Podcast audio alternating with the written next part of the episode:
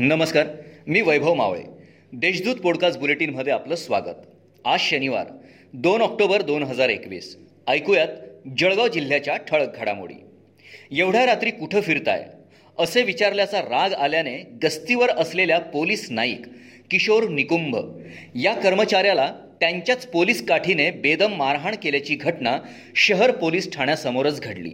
या प्रकरणी माजी नगराध्यक्ष शिवचरण ढंडोरे यांच्यासह त्यांचा मुलगा व इतर नऊ जणांविरोधात शहर पोलीस ठाण्यात गुन्हा दाखल करण्यात आला आहे जिल्ह्यातील सर्व कार्यालय प्रमुखांनी आपल्या कार्यालयाच्या परिसरात कोणी तंबाखूजन्य पदार्थांचे सेवन करीत असतील अथवा सार्वजनिक ठिकाणी थुंकत असतील तर त्यांच्यावर दंडात्मक कारवाई करण्याचे निर्देश जिल्हाधिकारी अभिजित राऊत यांनी दिले आहेत शासकीय योजनांमुळे शहरातील रस्त्यांची अवस्था अत्यंत दयनीय झाली आहे डी पी डी सी शंभर कोटींसह मिळेल.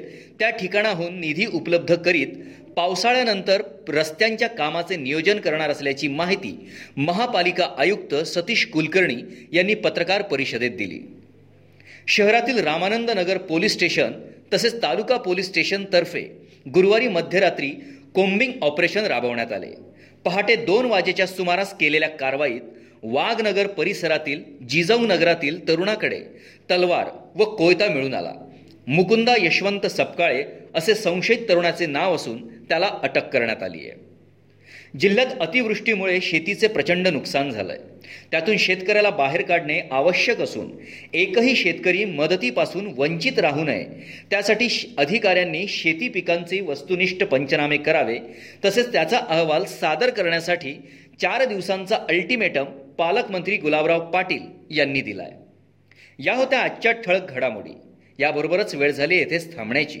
भेटूया पुढील पॉडकास्ट बुलेटिन प्रसारणात. तोपर्यंत संक्षिप्त बातम्या आणि ताज्या घडामोडींसाठी देशदूत डॉट कॉम या संकेतस्थळाला भेट द्या. धन्यवाद.